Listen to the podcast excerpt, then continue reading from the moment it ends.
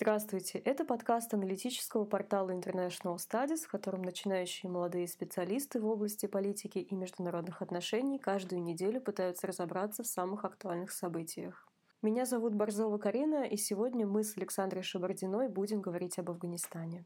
В конце февраля этого года США и движение «Талибан», деятельность которого запрещена на территории РФ, заключают мирное соглашение в Дохе. Они предусматривают полный вывод американских войск в течение 14 месяцев, освобождение афганским правительством до 5000 заключенных талибов, а главное — это обещание начать мирные переговоры между движением «Талибан» и правительством Афганистана. Итак, с момента подписания этого документа прошло уже полгода. В нашем подкасте мы попытаемся понять, насколько выполняются мирные соглашения и что вообще за это время изменилось в Афганистане.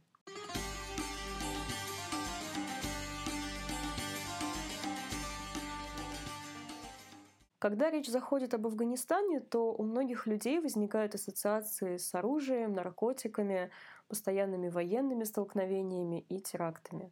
Кажется, такие слова, как мир и стабильность, вообще неприменимы к этому государству. Да, но тем не менее сейчас действительно много новостей о возможном примирении между афганским правительством и движением Талибан, которое в перспективе может стать частью официальной власти. Саш, я думаю, прежде чем углубиться в эту тему, нам стоит немного обсудить исторический контекст и вспомнить о том, как вообще возникло движение Талибан и в чем заключаются его особенности. Да, давай попробуем разобраться во всем по порядку. Движение «Талибан» было основано в 1994 году Мухаммедом Амаром.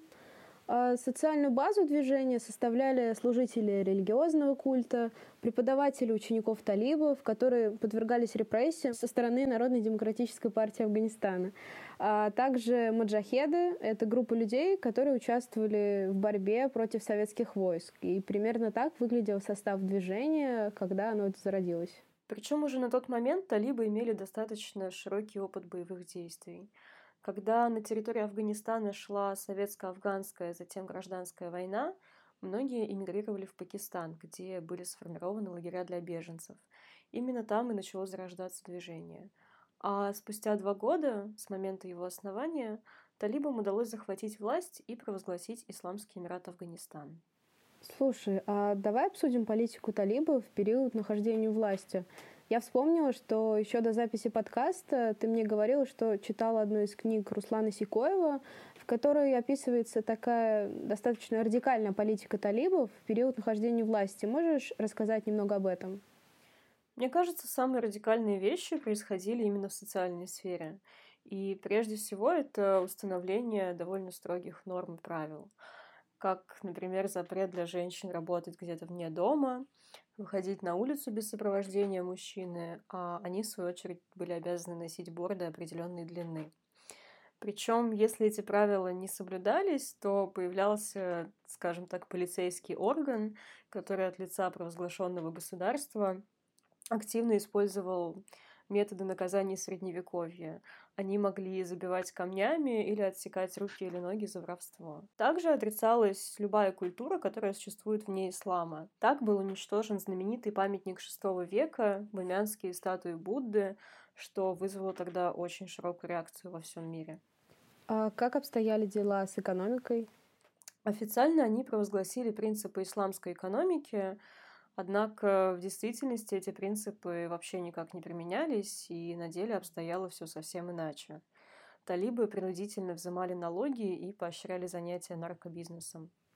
Известно, что в то время движение «Талибан» было тесно связано с Аль-Каидой, и руководитель этой организации часто превозносил в своей речи правительство Исламского Эмирата Афганистан – которое после террористического акта 11 сентября 2001 года позволило укрыться Усами бен Ладену на территории страны. Это стало причиной для начала военной операции «Несокрушимая свобода», а благодаря чему движению удалось сохранить свое существование.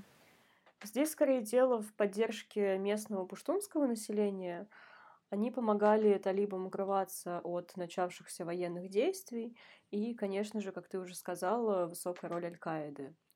Причем ведь с каждым годом талибы набирают все большую и большую силу на территории государства.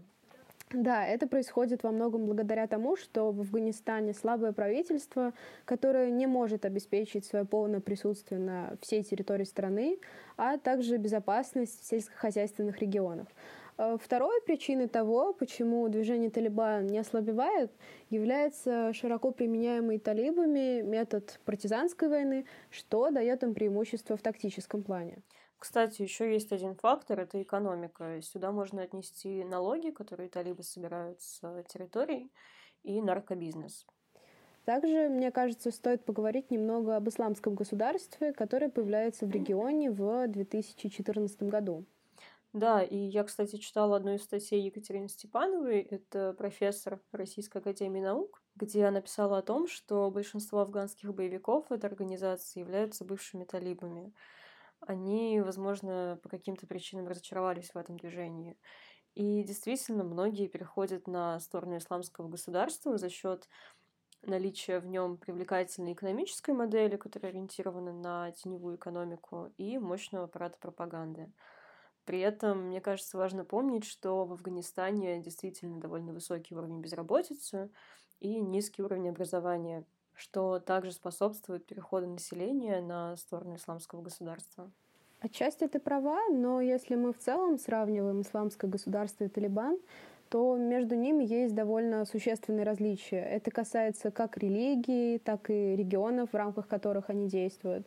И если идеология исламского государства рассчитана преимущественно на территорию Ближнего Востока, то талибы стремятся захватить власть исключительно в Афганистане и видят ее устройство совсем иначе. Да, звучит так, будто там наступил полный хаос, особенно после того, как в 2014 году США и НАТО осуществили вывод основной части своих сил, что привело к усилению вакуума власти в стране. Слушай, а я правильно понимаю, что на фоне этой тенденции Дональд Трамп планирует вывести вообще все войска из Афганистана?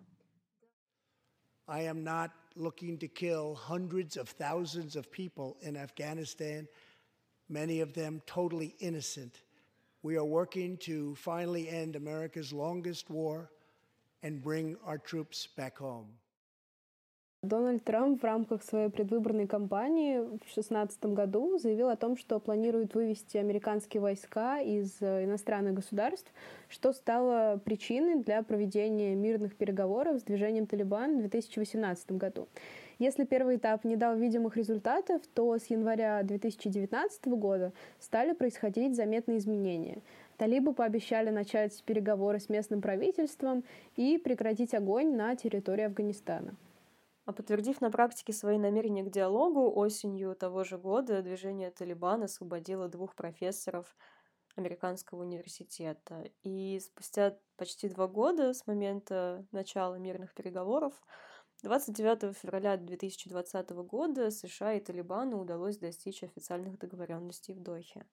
Саш, а расскажи, пожалуйста, поподробнее, в чем заключались эти соглашения? Давай тогда, чтобы не вводить в заблуждение наших слушателей, я тогда прочитаю пять основных тезисов, которые я выписала из оригинального документа. Договоренности в Дохе подразумевали, во-первых, полный вывод э, войск США и НАТО из Афганистана в течение 14 месяцев после подписания документа. Во-вторых, э, сокращение в течение четырех с половиной месяцев американских войск с 13 тысяч до 8,5 тысяч при условии, что талибы будут выполнять свои обязательства по соглашению.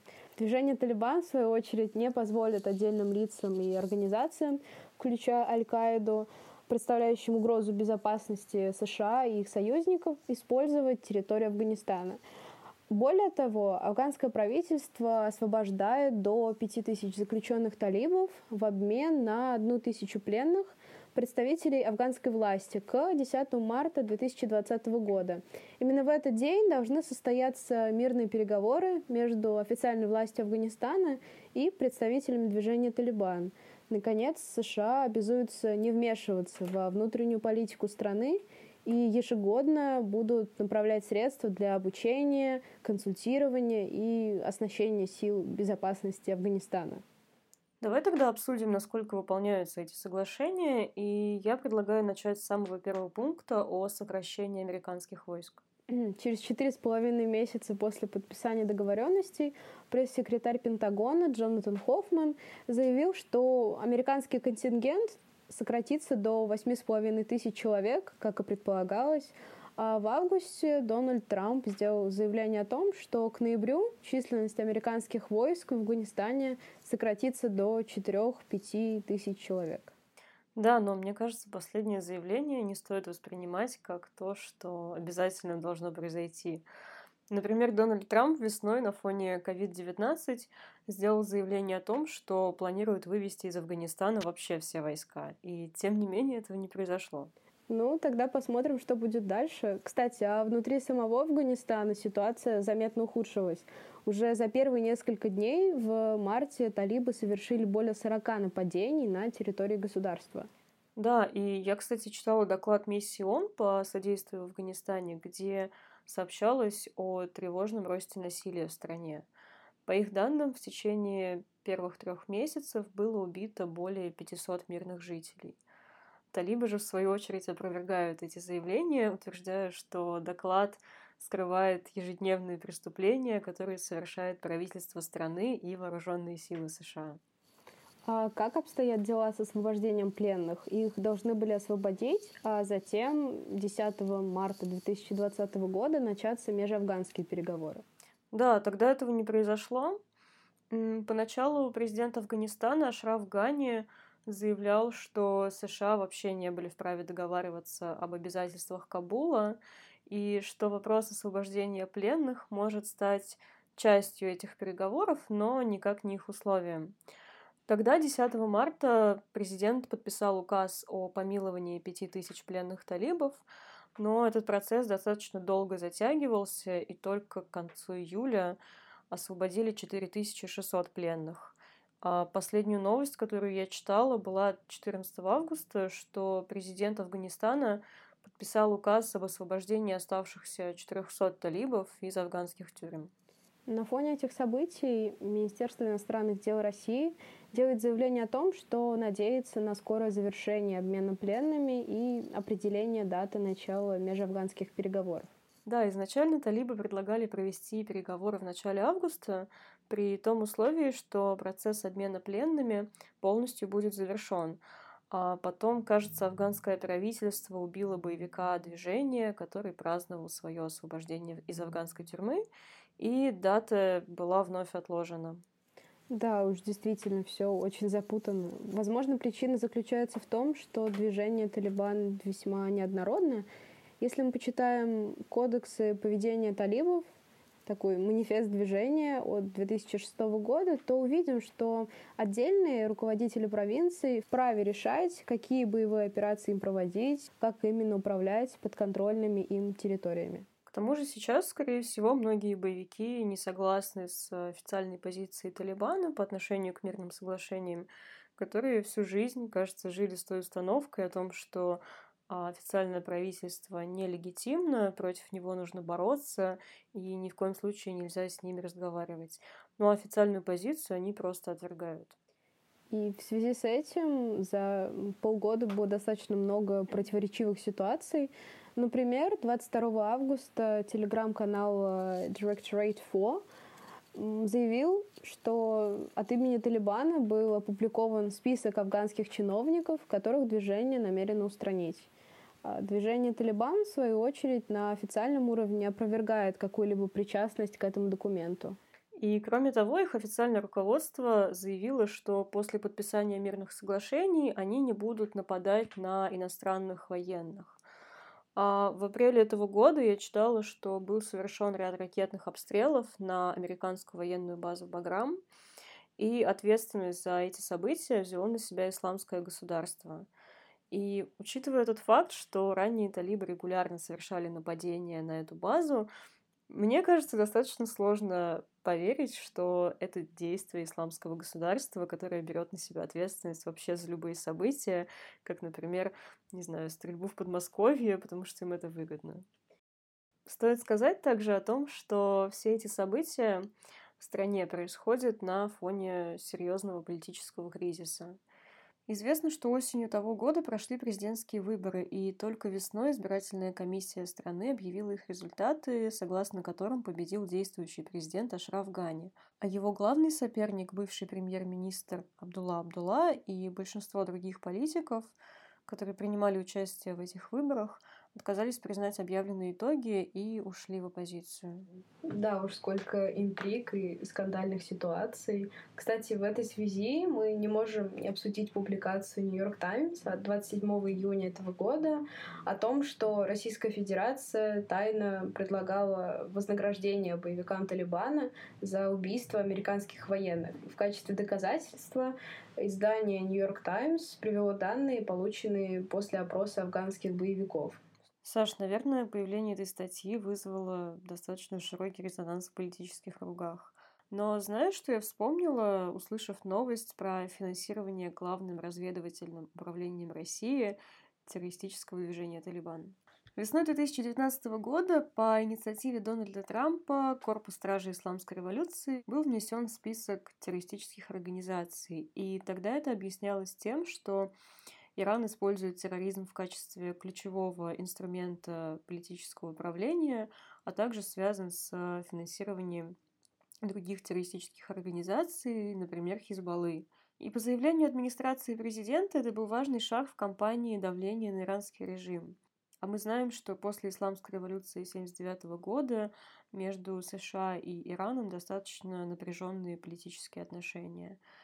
А после чего это привело к тому, что в январе этого года Дональд Трамп подает приказ убить главу Корпуса Стражи Исламской революции. Ну, ведь по документам США это глава террористической организации, против которой нужно бороться. Саш, а что здесь происходит? Ведь Дональд Трамп, насколько я помню, опроверг эти заявления, тогда кому вообще выгодна эта публикация? Действительно, Дональд Трамп назвал публикацию фейковой новостью, которая появилась только для того, чтобы навредить ему и республиканской партии. Более того, изначально он даже не был проинформирован о том, что подразделение российской разведки якобы предлагало талибам награду за нападение на американских военных. Оппонент Дональда Трампа в президентской гонке Джо Байден, воспользовавшись случаем, раскритиковал президента за якобы неспособность принять меры против Москвы и таким образом новость, на мой взгляд, стоит рассматривать в контексте внутриполитической борьбы в США. А Москва и движение Талибан, конечно же, отрицают сговор, в котором обвиняются обе стороны. Да, тут талибы все отрицают России, и в Москве новость была воспринята с крайним возмущением. Скандал прокомментировали в Кремле. Пресс-секретарь президента Дмитрий Песков назвал газетную статью абсолютно уткой, а в МИД заявили, что публикация иллюстрирует низкие интеллектуальные способности пропагандистов от американской разведки. Саш, раз уж мы затронули реакцию Москвы, то логично было бы продолжить тему России и Афганистана в целом. Я помню, что в 2001 году, когда Соединенные Штаты решили вводить войска на территорию Афганистана, то руководство России тогда публично это поддержало. А на сегодняшний день мы видим, что Россия также поддерживает стремление Дональда Трампа вывести войска с территории государства. И причем это прослеживается не только в формате каких-то заявлений, но и в проводимой политике. То, что диалог между правительством и талибами неизбежен, сегодня признают все. Но некоторые страны, в частности Соединенные Штаты, пытаются этот диалог подмять под себя и вести его келейно, кулуарно. А, вот в частности в Катаре они встречались с талибами. А, и тем самым а, страны региона Э, которым далеко не безразлично, что будет с Афганистаном, просто остаются в неведении того, какие планы вынашивают э, наши американские партнеры. В 2018 году Россия предпринимает попытки стать посредником в переговорах между США и движением Талибан. Однако попытка России принять участие в переговорах оказалась неуспешной, так как представитель движения «Талибан» тогда заявил, что переговоры можно вести только с Соединенными Штатами. А в феврале 2019 года состоялась очередная попытка сесть за стол переговоров с талибами, но и она, кажется, ни к чему не привела. Не совсем. Согласно комментарию Министерства иностранных дел России, московские переговоры прошли успешно, и все стороны согласились продолжать внутриафганский диалог, чтобы положить конец кризису в стране.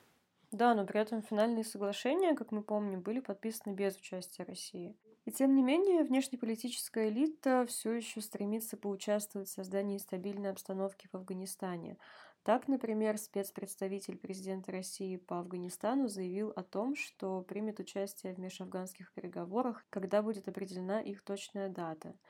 И таким образом мы видим, что Россия довольно активна в этом вопросе, и лично мне кажется, что здесь дело не только в такой дипломатии, но и в экономических мотивах. Я недавно читала о том, что в 2018 году Владимир Путин заявил, что Россия заинтересована в стабильности на территории Афганистана, и Россия может этому способствовать, к примеру, посредством участия в строительстве газопровода ТАПИ, что выгодно Российской Федерации с экономической точки зрения, но на данный момент реализация проекта приостановлена. А что мешает в процессе строительства этого газопровода? Препятствий немало, но, на мой взгляд, можно выделить три основных. Это, во-первых, отсутствие стабильности на территории Афганистана, во-вторых, разногласия между странами-участницами проекта и, наконец, недостаточное финансирование проекта ТАПИ. Э, мы настолько, насколько мы будем в состоянии, будем способствовать этому процессу, в том числе и развивая экономическое взаимодействие с с Афганистаном, э, принимая участие в различных международных проектах, такой, таком, например, как ТАПИ. Давай тогда потихоньку будем завершать наш с тобой сегодняшний диалог. Саш, а можешь подвести какие-то итоги? Мне кажется, что ситуация на данный момент э, в Афганистане остается двойственной. С одной стороны, есть основания надеяться на стабилизацию внутренней обстановки благодаря заключенному соглашению и выполнению части условий договоренности в Дохе, но с другой стороны, все настолько шатко и непредсказуемо, поэтому ответ на вопрос о будущем Афганистана, скорее всего, нам может дать только время. На этом мы закончим. С вами были Борзова Карина и Александра Шабардина. Спасибо, что слушаете нас, подписывайтесь на любой платформе наших подкастов, пишите комментарии, оставляйте свои отзывы и до встречи через неделю. Напоминаем нашим слушателям, что Аль-Каида и Исламское государство запрещены на территории России.